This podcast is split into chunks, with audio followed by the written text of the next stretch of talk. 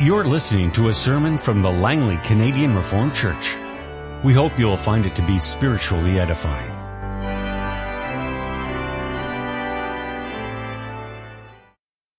Let's now open God's Word, Revelation chapter 20.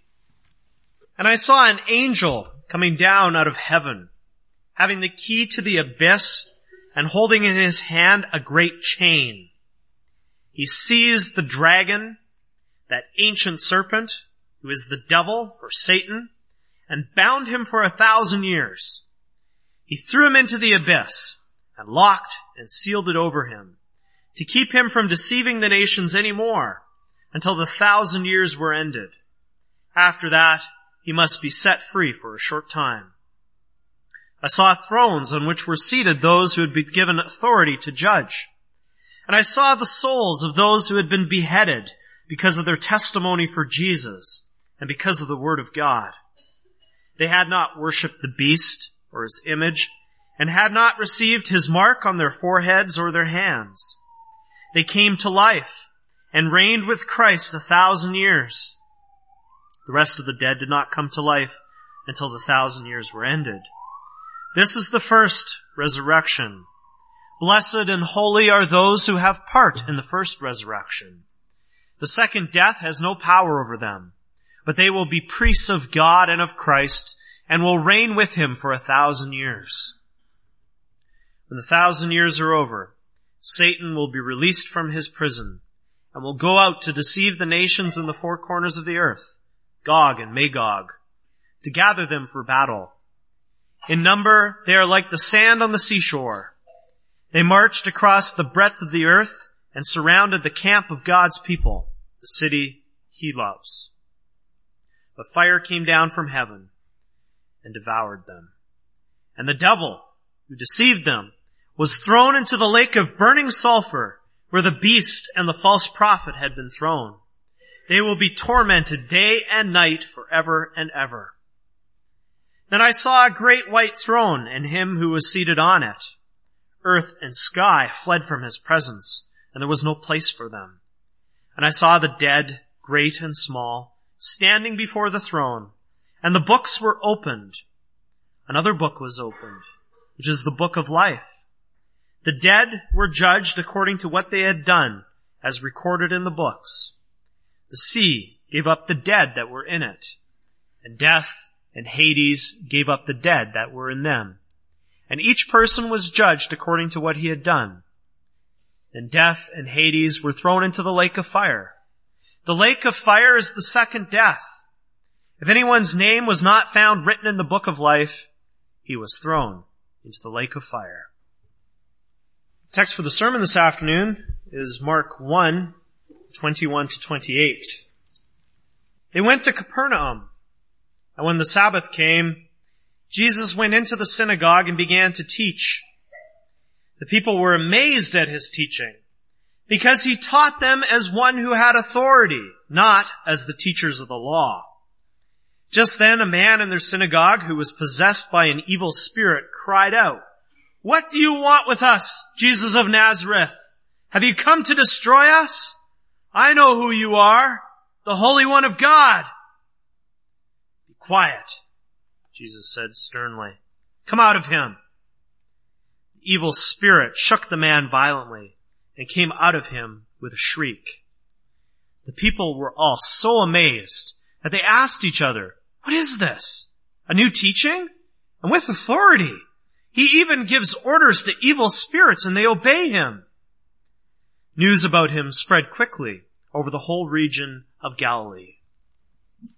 Beloved congregation of Christ Jesus, whenever we pick up the Bible or to read it or to study it, there are always a number of, you could call them dangers that, that come with that. There are many of them, and one of them is a tendency for us to flatten out what we read. Let me explain what, what that means. When this happens, what we're doing is we're missing important details and, and we end up misunderstanding God, misunderstanding His Word, missing the riches of His Word. For instance, in our text this afternoon, we read about the Lord Jesus going to the synagogue to teach on the Sabbath. We read this, and perhaps we might imagine that it might be something like us, going to the mall, or to the grocery store, or maybe to church. In other words, nothing really remarkable, nothing really out of the ordinary. And so we quickly read over it. Big deal. Jesus went to the synagogue. So what? By taking that attitude or approach, we're missing the big picture of what's going on here. After all, what was a synagogue? The Romans didn't have synagogues. Neither did the Greeks or the Egyptians or anybody else for that matter. Only the Jews had synagogues. Synagogues were found in many Jewish towns and villages in Palestine. They are also found outside of Palestine, wherever you might find a significant population of Jews. The synagogue was a building where Jews would gather for worship. If they lived in Jerusalem or near Jerusalem, they might go there to the temple. But not everyone lived in Jerusalem or near there. And so synagogues sprang up. During worship at the synagogue, prayers would be offered, psalms would be sung or chanted, and there would be the reading and there would be the teaching of scripture. Jewish synagogues existed for the worship and education of God's people. When the Lord Jesus went to the synagogue in Capernaum, this was something special, something we ought not to gloss over. We can be sure that he'd been to various synagogues before this. He was, after all, a 30 year old Jewish man. But now, he was no longer coming as someone who might sit in the benches. Synagogues did have benches or pews, like we do. He was now coming to the synagogue in his office as the Messiah. The Messiah, promised in the Old Testament, is coming to God's covenant people as they're gathered in worship in Capernaum. This isn't just about Jesus going to be with his people, his fellow Galileans. This text is about the promised Christ coming to God's people, the anointed one, the people with whom God had been working for hundreds of years. We need to have a sense of historical consciousness to understand what's really happening here in Mark 1. We need to remind ourselves that God promised in Genesis 3.15 that the seed of the woman would crush the head of the serpent. We need to be reminded that this is part of the fulfillment of that promise. A promise that would lead to freedom. We also need to note the timing of what happens here. It's on the Sabbath. There were synagogue services every day. But Christ chose to act on the Sabbath. When we look back in the Old Testament, the Sabbath is the day to celebrate freedom from Egypt's slavery. Remember what Moses says in Deuteronomy 5 when he reminds the people of the Ten Commandments. When it comes to the fourth commandment, he says, remember that you were slaves in Egypt and that the Lord your God brought you out of there with a mighty hand and an outstretched arm. Therefore, the Lord your God has commanded you to observe the Sabbath day. The Sabbath too is about freedom. And so freedom is the air that this passage breathes. In our text, the Lord Jesus comes with authority and he brings freedom to the synagogue where God's people are gathered in worship. We could say that this passage is about the day that God himself came to the synagogue in Capernaum. And so I've summed up the text with this theme. The authoritative Christ comes to God's people with freedom. We'll consider two things here, the freedom in his teaching and then also the freedom in his driving out an evil spirit. Well, as begin, we begin with our text. Verse 21 tells us that Jesus and his four disciples, Simon, Andrew, James, and John, who we just called, they went to Capernaum.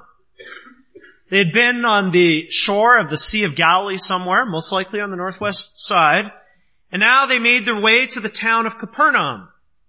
If you have a map in your Bible, you may be able to see that Capernaum too is located on the Sea of Galilee.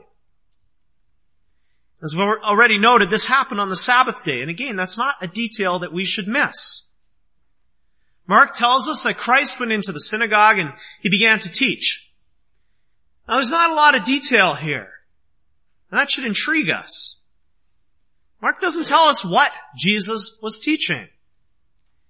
The emphasis here is not on the content. If we're really curious, we could guess that he was teaching something similar to what we heard him saying last week about the kingdom of God. But that would just be a guess. It would be a good, really good guess, but still a guess. We really need to focus on what Mark draws to our attention, and that's the power of his teaching. The people were awestruck. His teaching wasn't like anything they had ever heard before. Why was that? Because he taught them with authority. He didn't teach them like the, the Jewish scribes and rabbis. You see, they the Jewish scribes and rabbis, they were the, the normal synagogue teachers, they had a totally different approach. When they taught, when they got up behind the synagogue pulpit, it was always with an appeal to the authority of someone else. They would constantly be saying things like, Moses said this, or Rabbi so-and-so said that. But they would never teach and say, but I say, there always had to be an appeal to higher authority. But Christ was different. He was teaching as one who had the right to say things on his own authority. He was teaching as one who knew what he was talking about to be certain. He wasn't offering his opinions or the opinions of anyone else. He came across as the expert He came across as though he was speaking on God's behalf. The prophets of the Old Testament used to talk like that. But in the time of Jesus, prophecy had all but fallen silent. There was one exception, and that was John. But when the rabbis and scribes taught, they could not speak with direct authority. But Christ could. And he did. And when he spoke in this way, it reflected the fact that he had been commissioned by God, anointed by God to teach and to preach. God had authorized him to climb behind the synagogue pulpit and speak with certainty and confidence. You may remember from last week, in verse 14, we're told that he was heralding the good news of God. Here again, we see him speaking in his capacity as a herald. Doing it powerfully and in a way that struck in awe into people, people who'd never heard this kind of preaching and teaching before. Man who had the freedom to teach with certainty and confidence. He was free. He was not dependent on the interpretations or opinions of man. He was free to teach God's word exactly the way that God would have it taught. And while we're not told what it was he taught, we can at least be sure that it was nothing less than the good news he was heralding in verse 14. He came to announce that the light was beginning to shine in the darkness for God's people. There was hope. There was good news. There was going to be freedom. What the teachers of the law could not bring, Christ had come to bring. They could only give interpretations of the law. Christ came to bring the promise of the gospel and freedom. Well, Christ teaches us the same thing and in the same way today. He does so first of all through His written word. We can read and we can study our Bibles and he, we can hear God's word speaking to us the promise of the gospel and we can hear it in an authoritative way. The Jews of Jesus' day, they didn't have Bibles like we have. Many of them memorized scripture, of course, but there wasn't the easy access to the whole Bible that we have. We have our Bibles. Almost all of us are literate. We can read them. And we have God's promise that His Word is clear and dependable. We have His promise that His Spirit will lead us into all the truth. He does that through His Word. And it is the Word of God. It's not the opinions, not the ideas of men. It is the Word of God, which teaches us the promise of the gospel, which gives us freedom. Christ also teaches us today through His Word as it's preached. As we sit under the preaching each Sunday. Remember, this is our day of freedom. The day we celebrate the freedom we have through the resurrection of Jesus Christ. We come to church and we remember that. And then we also hear the Word preached. And we can hear it done so with certainty and authority. While there may be certain minor aspects of a, a text that minister may be unsure about, there's never any doubt about the main message of God's Word as it's preached. That's because we preach Christ. Pastors preach Christ and Him crucified. Do that with certainty and conviction. We need appeal only to the authority of God's Word. And so, so through the preaching, the authoritative voice of Christ is still heard. Does that amaze you? The second Helvetic confession, one of the confessions of the Reformation, says that the preaching of the Word of God is the Word of God. That's an amazing statement. It accurately represents what the Bible says about preaching. Take Romans 10, for instance, a well-known passage. One of the verses there, Romans 10, 17, speaks about preaching and says that the message is heard through the word of Christ. Word of Christ. Well, that can mean the word that speaks about Christ, but it can also mean the word that belongs to Christ. Christ still speaks with authority from the pulpit. He still brings God's people the promise of the gospel, which gives freedom. And he also does that through another means, through a visual preaching of the gospel. Whenever we celebrate the sacraments of baptism and Lord's Supper, these are visible ways of bringing the gospel to us, the promise of the gospel in an authoritative way. So in all these ways, Christ still speaks. And he does so with authority.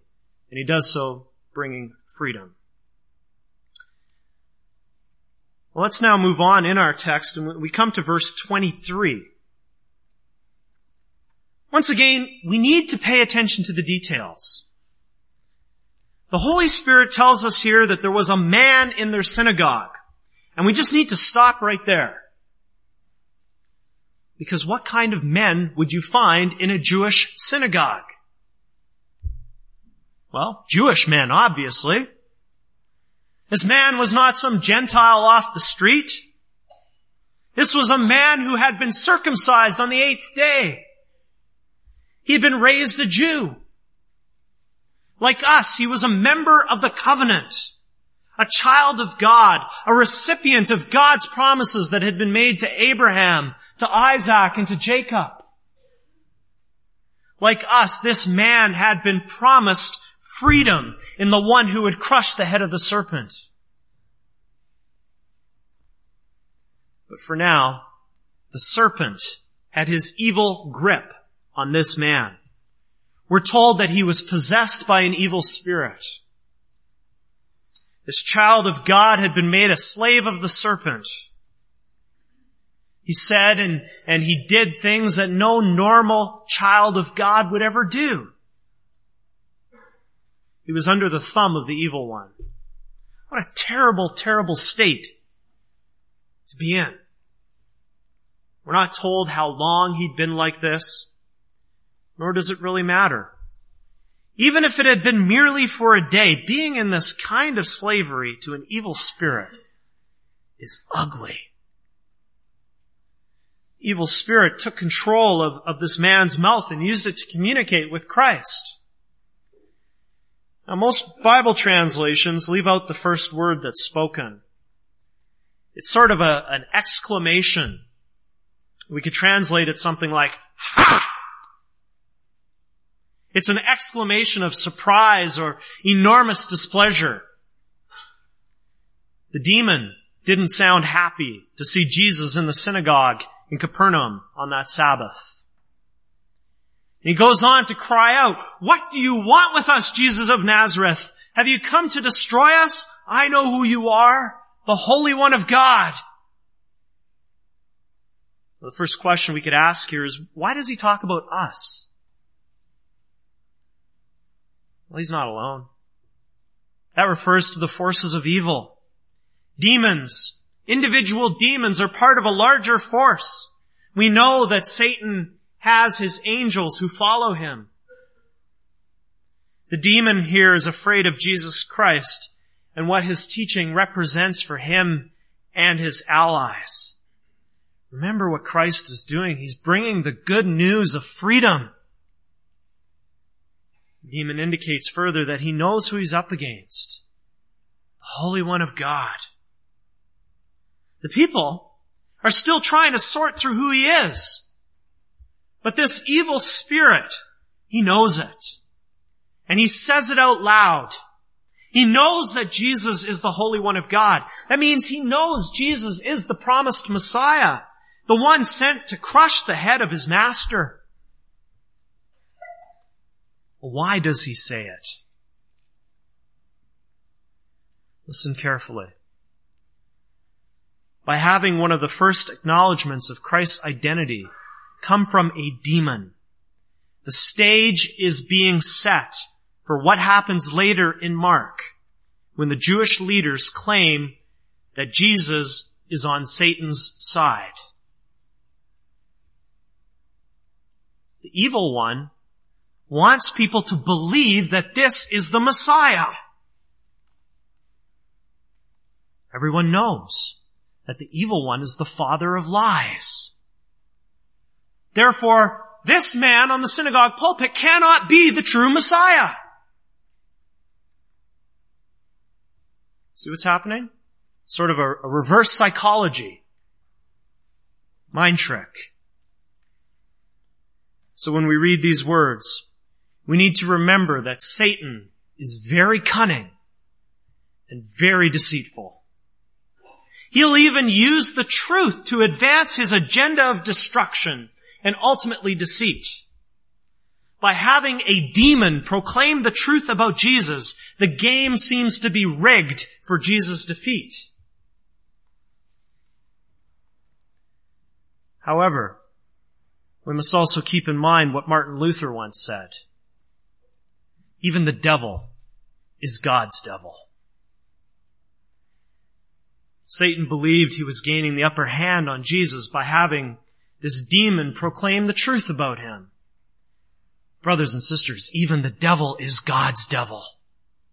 That's to say that the devil is in God's hand and under God's sovereignty. God would use even the cunning of Satan to advance his agenda of freedom for the captives. Because God's plan was that Christ's redemptive work could only progress with the opposition of the Jewish leaders. Part of his humiliation, what led to his death on a cross was this strategy of Satan, very cunning, and having a, a demon proclaim him as the promised Messiah. So in a, in a sense, we can say that God put the gospel in the mouth of this demon. The devil said check, but God said checkmate. That thought should strike us with awe and send us to our knees. What a God we worship. The demon is allowed to say this much and then no more. Christ rebukes him, tells him to be quiet. Christ doesn't want any more such testimony from this demon. He not only shuts him up, but he also does something remarkable for this child of God in whom this demon was living. He frees him. He exorcises the demon. Now, he doesn't do it with some elaborate ceremony or, or ritual. Simply with his words. Come out of him! Note again, the devil is God's devil.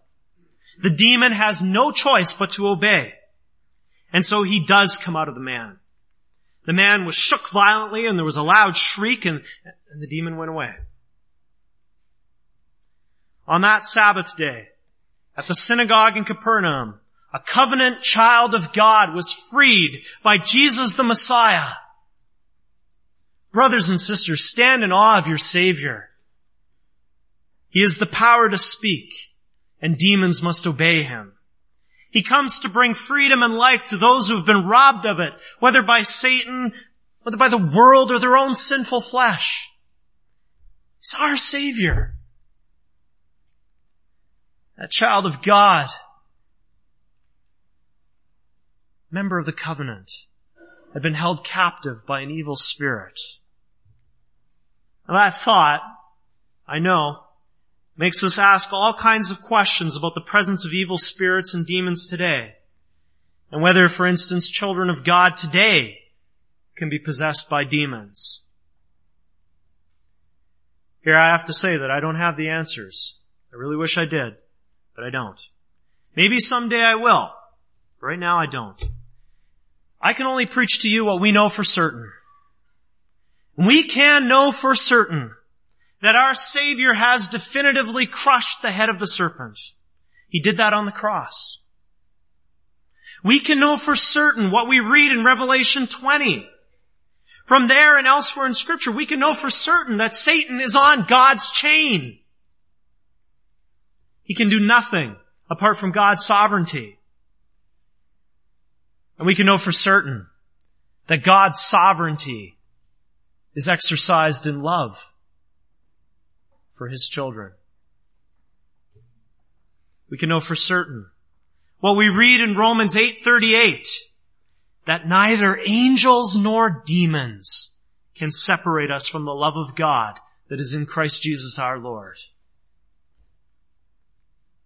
Those are things that we can know for certain. And when there are uncertainties, we interpret them in the light of what we know for sure. We have to cling to what we know to be certain and true. And above all, we, we cling to Christ, the liberator. Verse 27 tells us that the, the people were amazed at what had happened. They were amazed at his teaching and, and what he did with this demon. You could say that they, they were amazed at what he taught the demon. Namely, he, he taught that demon that the demon is subject to him. Christ is the one who has authority. When he speaks to the evil spirits, they must unfailingly obey. Never before had the people of Israel seen a teacher like this. And it's no wonder then Mark tells us that his reputation quickly spread far and wide throughout Galilee.